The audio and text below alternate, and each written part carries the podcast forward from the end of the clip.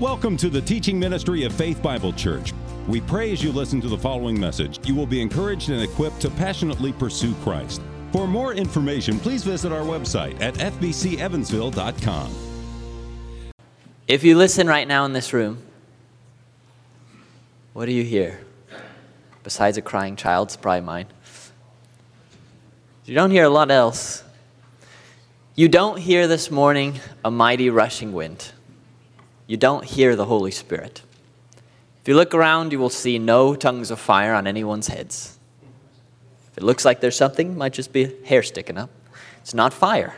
So you don't see symbols of the Holy Spirit in that sort of active way. But the Holy Spirit is as much here in this room as he was 2,000 years ago. Probably shouldn't joke about the tongues of fire like that, forgive me. But the Holy Spirit is as much here in this room as he was 2,000 years ago. Just because the outward symbols aren't here doesn't mean that he's not here. Remember, says Charles Spurgeon, that whatever the Holy Spirit was at the first, that he is now. For as God, he remaineth forever the same.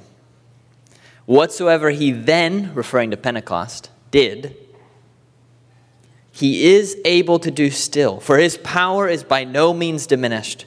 Although we may not expect and need not desire the miracles which came with the gift of the Holy Spirit, Spurgeon, like us, is cessationist in that way. We'll talk about that later.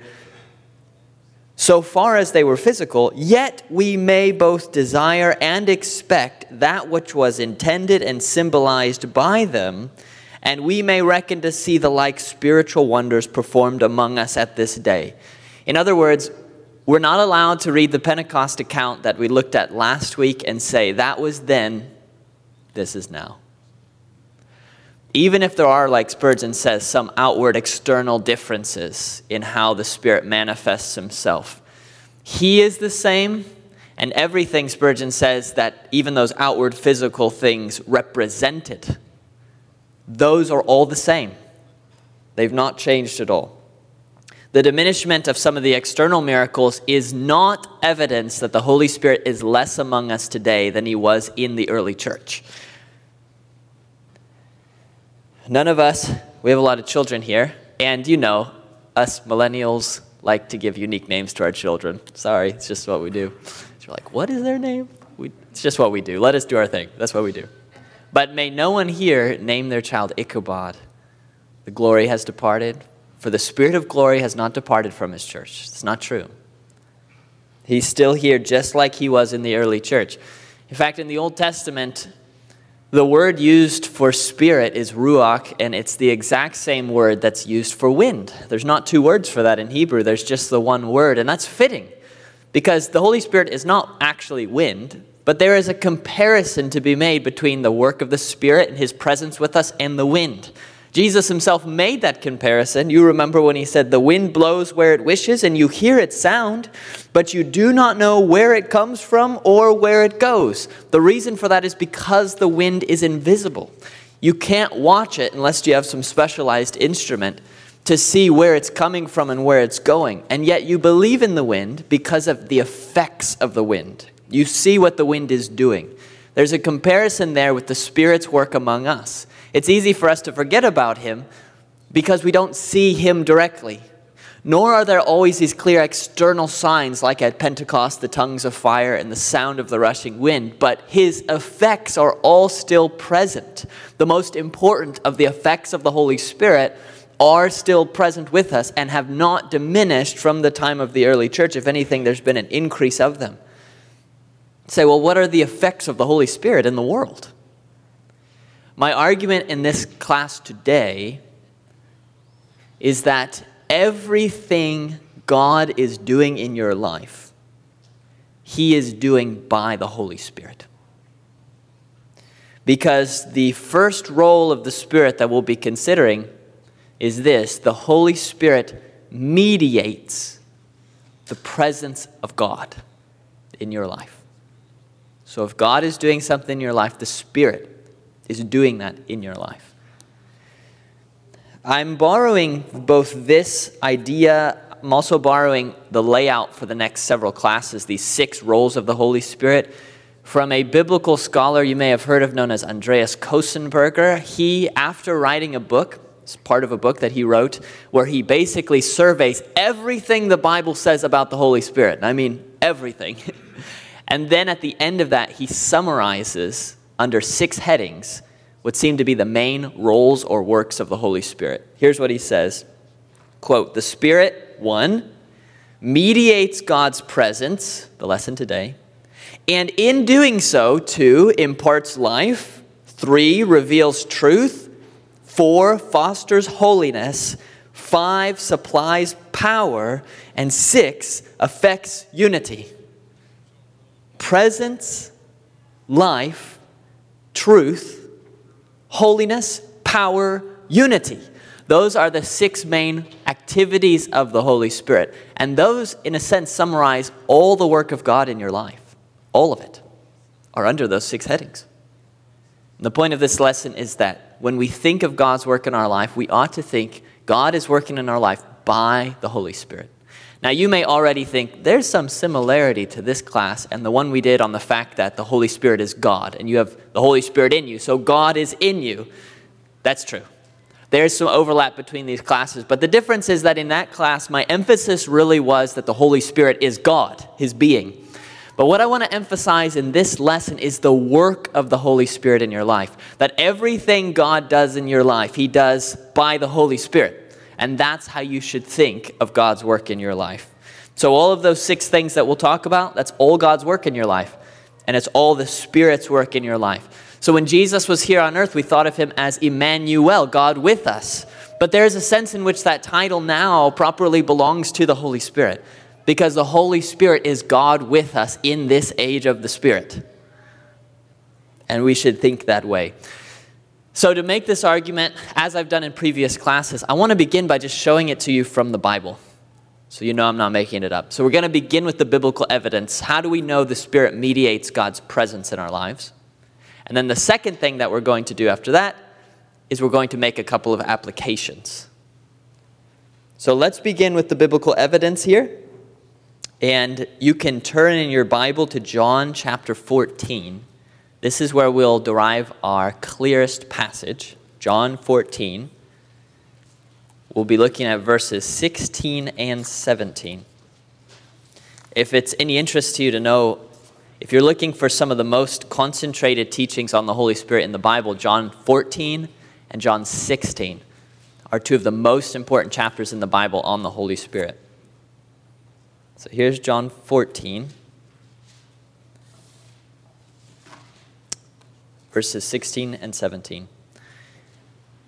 Jesus says to his disciples, And I will ask the Father, and he will give you another helper to be with you forever, even the Spirit of truth, whom the world cannot receive because it neither sees him nor knows him.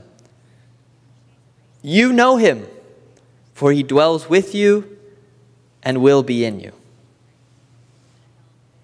We're touching on mysteries, as we often do in this class, but the reason we're touching on them is because there is a certain way that Scripture wants you to think. And it's our job as Christians, born in the time that we're born, born in the family that you're born in. You don't have a choice in those things. You're born in your family, you're born in your country, your culture, you're born in this period of time, and there are certain ways that you by default think because of that.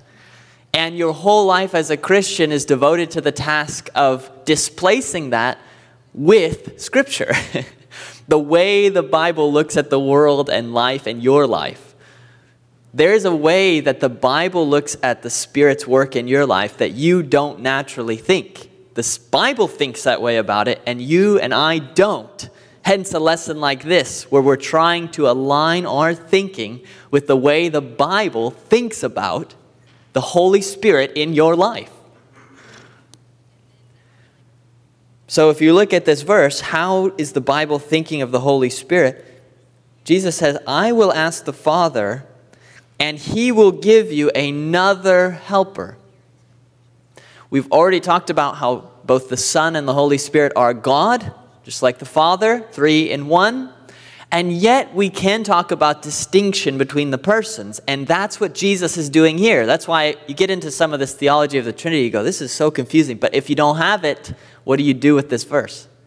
Because Jesus says, another helper. Well, who's the first helper? Jesus. And he says, I'm leaving, and I'm going to send you another helper.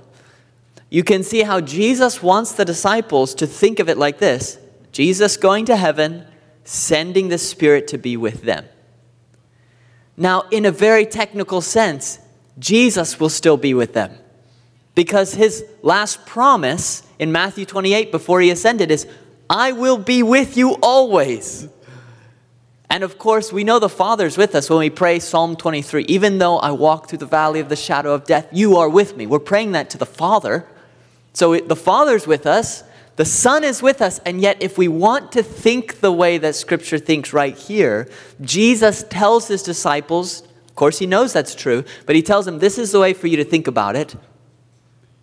I'm going, and another, not me, but another helper will come and be with you forever. The Holy Spirit. Says he'll be with you forever. He'll dwell with you in verse 17. He'll be in you. That's how you think of the Holy Spirit. Now, again, with that in mind, even if you skim in this passage down to verse 23, it's kind of remarkable. Jesus answered him, If anyone loves me, he'll keep my word, and my Father will love him, and we, the Father and the Son, will come to him and make our home with him. I thought the Holy Spirit was coming to do that. and yet he can also say, the Father and the Son, we will make our home with you. But I'm leaving, and another helper will come, and he'll be with you forever. But also, the Father and I will make our home with you. So, what is going on here? this is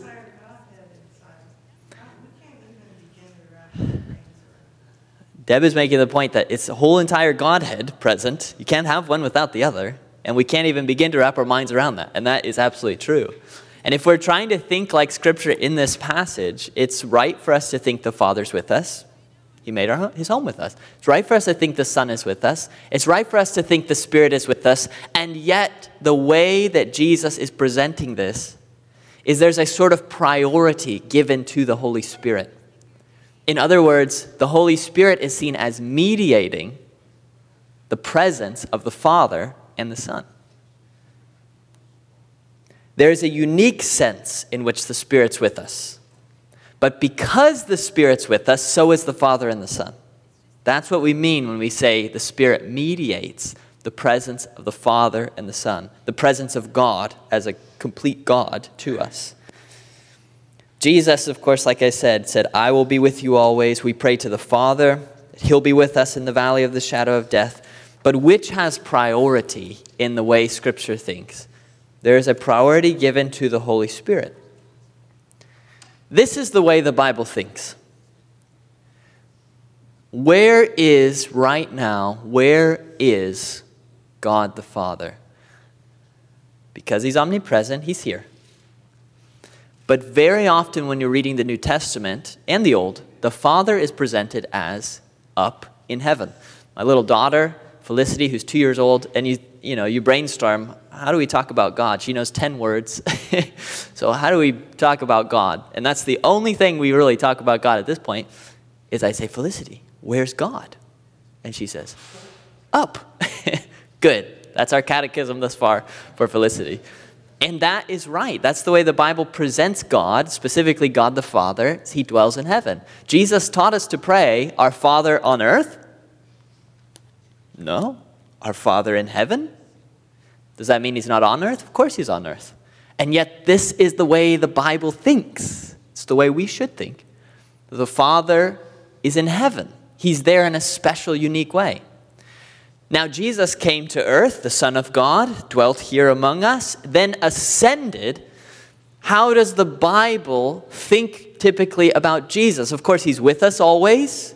When Paul stood trial in 2 Timothy, he says, The Lord stood with me, referring to Jesus. He's with us in trial. He is with us. Not a denial of that. And yet, the New Testament very clearly emphasizes where is the Son right now in this age? The right hand of the Father in heaven. That's where Stephen sees him. He's above all thrones and rulers and dominions and principalities. He's at the Father's right hand. It doesn't mean he's not here, but it means he's there uniquely, and it's the way the Bible thinks of the Father and the Son, that they are enthroned in heaven above all. But if we say, how does the New Testament think in this age? How does the New Testament think about where the Spirit is? Do we think of the Spirit in heaven? No, He's there. He's there, no doubt. But the way the Bible wants you to think of the Spirit is there's the Father and the Son. Here's the Spirit. Here's the Spirit. The Spirit is the one uniquely here to mediate the presence of the Father and the Son. He mediates the presence of God. You might think again that this is like splitting hairs. But let me give you another passage because again, I some of these things can be difficult to grasp, but if you don't at least try to grasp them, it gets really hard to read the Bible. That's the point. We're just trying to read the Bible. Let me give you a passage. As I read this, we're in Romans 8 now. Romans 8, verses 9 through 11. And as I read verses 9 through 11, the question I want you to be thinking about is who dwells in you if you're a Christian? Who dwells in you? Who dwells in you? So here's Romans 8, 9 through 11. You, however, are not in the flesh, but in the Spirit, if in fact the Spirit of God dwells in you. Anyone who does not have the Spirit of Christ does not belong to him. But if Christ is in you, although the body's dead because of sin, the Spirit is life because of righteousness. If the Spirit of Him who raised Jesus from the dead dwells in you, he who raised Christ Jesus from the dead will also give life to your mortal bodies through his Spirit who dwells in you. Isn't that an amazing passage? That's an amazing passage. I love this passage. But when we ask the question, who dwells in you, according to the way the Bible is thinking in this passage, you see the interchangeable use. We've talked about this, but the interchangeable use of words here. It's the Spirit of God. Oh, we got it. Holy Spirit. Holy Spirit. Of course, the Spirit of God. He's within you. And then in the next line, without any explanation, Paul says, Yeah, of course, the Spirit of Christ. If the Spirit of God's in you, you have the Spirit of Christ. I thought this was the Spirit of God. This is the Spirit. Uh, Christ is God. Okay, the Spirit of Christ. Oh, Christ is in you. Wait a minute. We're talking about the Spirit. We are. Back to the Spirit. The Spirit of Him who raised Christ is in you. His Spirit. How are you going to make sense of that passage? Of course, you can make sense of it because we know that the Father, Son, and Holy Spirit are all God. And yet, even in this passage, the emphasis in this passage does not fall on the Father or the Son. The emphasis here is on the Spirit. He starts by talking about the Spirit of God, and then, of course, there's that change where he's just talking about Christ, but then he comes right back to the Spirit of Him who raised him. It's His Spirit, the Holy Spirit. There is an emphasis here where if you just flatten that out and say, it's the Holy Spirit, He is God, and it's the same every time, there's no distinction whatsoever, then you lose something He's saying here. He wants you to think of the Holy Spirit dwelling inside you but that is also to think of the Father and Son dwelling inside you because the Holy Spirit, who's uniquely here, mediates the presence of the Father and the Son. He mediates the presence of, of the Godhead to us.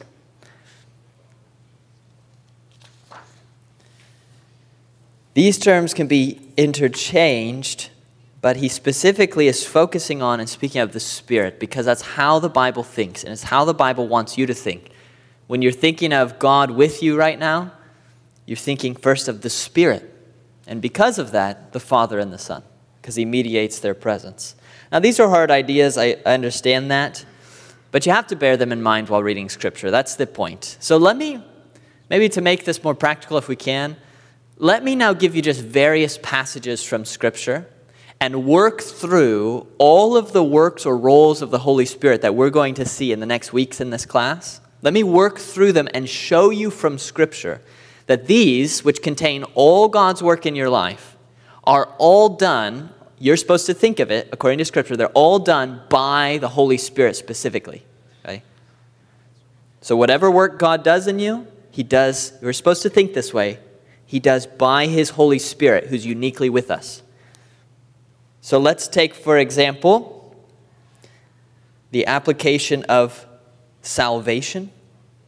The Holy Spirit takes what Christ did and applies it. He's the one who causes us to be born again. He saves us, He gives us life. Remember, that's one of those. By His presence, because He mediates God's presence, first, He gives us life. That'll be next week. He gives us life. That's something God does in us. We're dead in our sins, and God raised us up, made us alive. Ephesians 2. So God gives you life. How should you think about it? Here's John 6 63. It is the Spirit who gives life. Here's 2 Corinthians 3 6. The Spirit gives life. You are supposed to think of God's work of saving you and others as specifically it's a work of the Holy Spirit. Does God do it? Yes. Can we be more specific? The Holy Spirit does it. It's done by the Holy Spirit. Even think of life in the sense of your future resurrection. God is going to raise you. When you die, that's your hope. God will raise you up again. He will give you life, even physically. Well, didn't you see in our passage we just read, it spoke of He who raised Christ Jesus from the dead will also give life to your mortal bodies through His Spirit who dwells in you. You see how the Bible is thinking of the Spirit in all these activities. We don't always think of the Spirit, but that's why we have this lesson. The Bible thinks of the Spirit. Your future resurrection is done through God's Spirit. Moving on, the Spirit, we'll see, also is the one who opens our eyes to truth. Life, truth. Has the Holy Spirit, I should say this, has God opened the eyes of your heart so that you see the glory of Christ? When you read the scriptures, when you meditate on Him, has He opened your eyes to see the beauty of Christ? Yes? That was a work of God. Can we be more specific? Scripture can.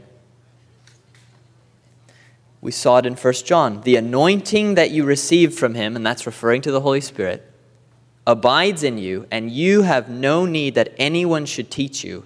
But as his anointing teaches you about everything and is true and is no lie, just as it has taught you, abide in him. The Spirit guides us, teaches us, leads us. Is God growing you in holiness? Yes, by the Spirit of holiness. Ezekiel 36, 27, looking forward, promised this about our time. God says, I will put my spirit within you and cause you to walk in my statutes and be careful to obey my rules. God will do it by his spirit because his spirit mediates his presence, and that's why he's doing that in our life. Are you given inward power to believe, to have boldness, to live for God, an inward power by God? Does He give that to you? Yes. Can we be more specific? It's by His Spirit. Here's Paul's prayer for the Ephesians that according to the riches of His glory, He may grant you to be strengthened with power through His Spirit in your inner being. You don't get power apart from the work of the Holy Spirit in your inner being. And finally, here, unity will be the last class we have. Does God work unity among us? Yes. But here's what Scripture says Be eager to maintain the unity of the Spirit in the bond of peace. Name something that God does actively and regularly in your life as a Christian that's not done by the Holy Spirit. All of God's work in your life, you are, this is the way the Bible thinks, you are to think of as happening specifically by the work of the Holy Spirit in your life. So that's the biblical background. It's a harder lesson, but I hope you can see that. Again, it's in the Bible. It's, I gave you the verses. There it is. You have to do something with it. If you think I'm wrong, do something else with it.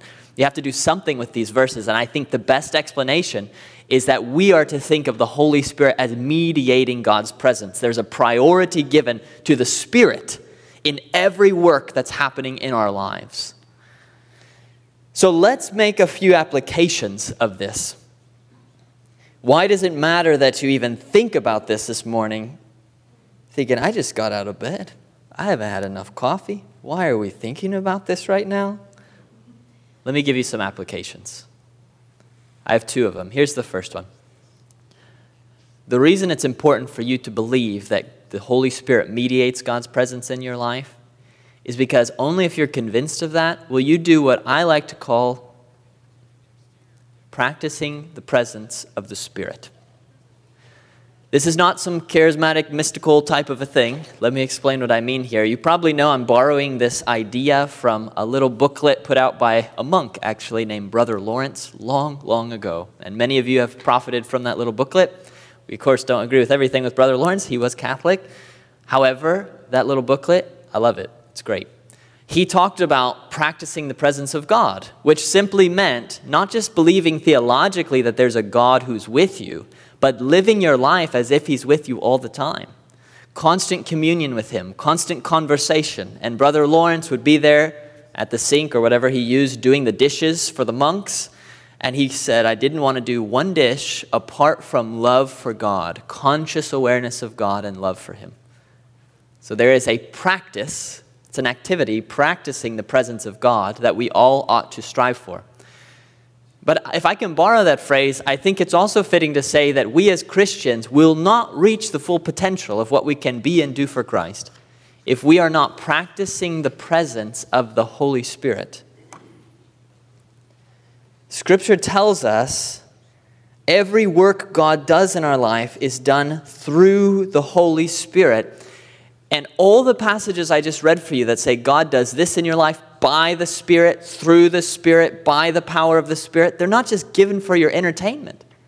They're given to shape how you think. Because the Bible wants you consciously to think when you're looking for God to do something in your life that this is a work that the Holy Spirit must do in my life. It turns our attention to the Holy Spirit. I was thinking of this because one of the books I was reading not too long ago on the Holy Spirit, the author I felt exemplified this even as he was writing his book.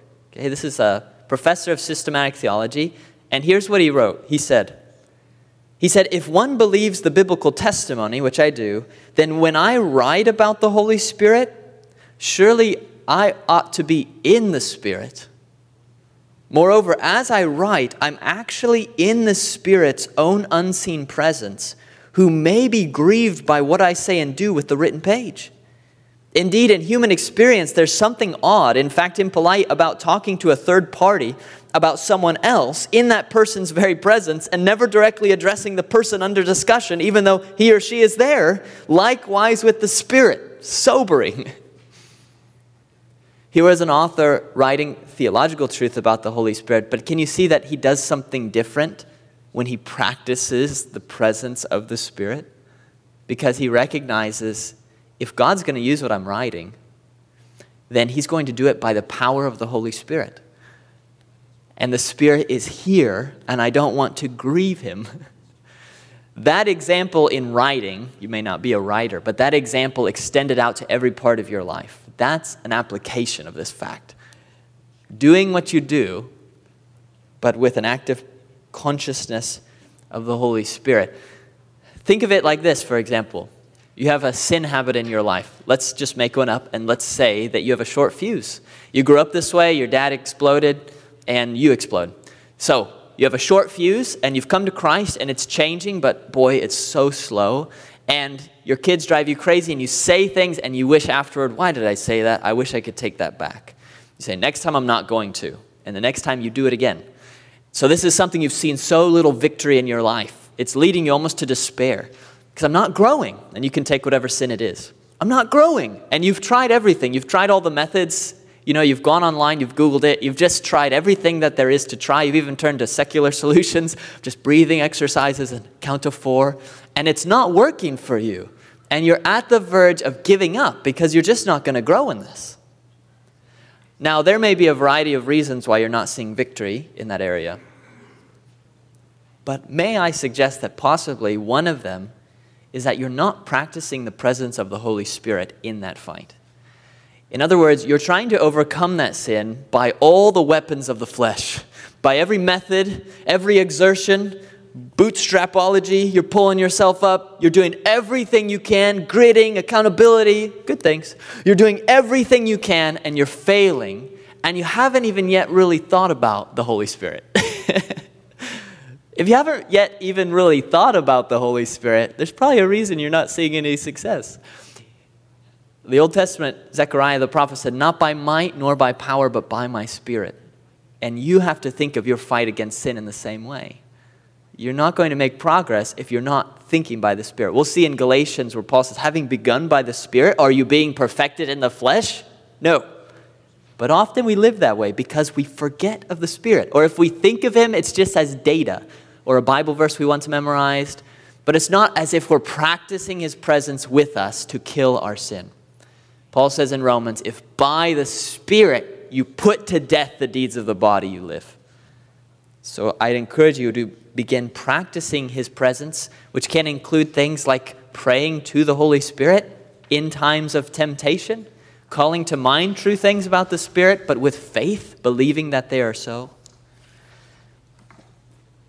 Not relying upon the flesh, living as though He really were with you. And this leads us then to our second and really our final application in this class. And it has to do with this. It's important for you to believe that the Holy Spirit mediates God's presence to you because if you do, it keeps you from despair. If we believe the Spirit who dwells in us conveys the presence of God Almighty to us, we will not despair. So just think of what it is in your life that leads you most toward despairing, whether it's fighting sin, like I talked about. Could be that you think of fellowship that way. You think, wow, local churches are so fragile. Maybe you've been through hard local church experiences, or just on a smaller level in your small group or with some Christians, you thought it was going to be a great relationship and it's soured. So you move on, great relationship, and it's soured. Someone, great relationship, they move away. And you're thinking, I give up. I give up. You're on the verge of despair. You think we're supposed to be a family, but it doesn't exactly feel like a family. So you may be on the verge of despair when it comes to this is unity as believers. Well, there's a lot of disunity because there's a lot of flesh among us. But we don't have to despair because there's not just flesh among us. Is anyone else besides just humans with their flesh working among us specifically to produce unity? How about God? How about specifically the Holy Spirit?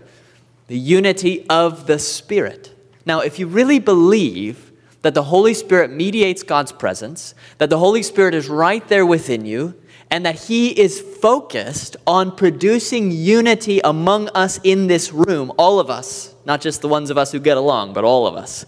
And that is His task to promote a unity if you believe He mediates God's presence to do that in your life, you're practicing His presence, there He is. I believe He can do that. There is hope, no matter how difficult the relationship. If people as different as Paul and Peter can give each other the right hand of fellowship and work together, you and I can work together. You and I can resolve conflict. And we might have conflicts that stretch back a long time, and there's all this baggage, and it gets complicated. And most people handle that by just running for the doors and let's try this again at a different church. You don't have to do that. Say, well, you don't understand. I mean, there's so much behind, so much water under the bridge. That's fine. That's fine. It doesn't matter. Remember that time where God stopped the waters that were going down so his people could go across? Remember that? If really God is there and he's actively working to promote unity, unity can happen. Euodia and Syntyche can get along. Believers can get along more than we can ask or imagine. That's what God can do. Jew and Gentile can get along. Divisions in the church could be centuries old. Doesn't matter. The Holy Spirit can do those things. But you're not you're going to despair about them unless you're convinced, unless you're practicing the Spirit's presence. You look at let's take one more example. You look at areas where good Christians disagree theologically, and you might be on the verge of despairing that you can ever know the truth about a lot of things. Because you look at some brilliant people who believe that we ought to baptize infants. And then you've got these other brilliant godly people who are quite set against it, ourselves included. Not brilliant godly, but we're against it. And you, and you might think, I don't have the time to quit my job and go write a PhD dissertation about every verse in the Bible that talks about this to figure it out. I mean, that's a godly smart guy. There's a godly smart guy. And you might be on the verge of despair. And there are a lot of issues where Christians disagree on secondary matters. And you just think, maybe I just can't know what's true. Maybe I just have to kind of go with something. I mean, I can't really figure it out just from reading my Bible. True. But the Holy Spirit is active in you to lead you to the truth. That's one of his roles. He's not just active in seminaries with brilliant genius folk, helping them know the truth. The Spirit is active among every single believer in this room to help you as you read the Bible with humility. Look at good commentaries, but as you're reading the Bible with humility, the Spirit is acting to help you come to a knowledge of the truth. That is why, when you look at church history, you will find people who were willing, with confidence, to die for truths found in a Bible they couldn't even read. Illiterate people. It wasn't because of brilliance and they were able to grasp all the concepts, it was because of the Spirit using the knowledge they had, leading them to the truth. It's the same thing He does with us. If you believe that the Spirit is mediating God's own presence, then a confidence and active acknowledgement of the Spirit keeps you from despairing in all of these areas, which is why we talk about it. If you're despairing, it's because you're not practicing the Spirit's presence. And I would encourage you to make that a habit, make that a practice in your life. When you feel most discouraged, it's January and see all the clouds. You're not getting much vitamin D.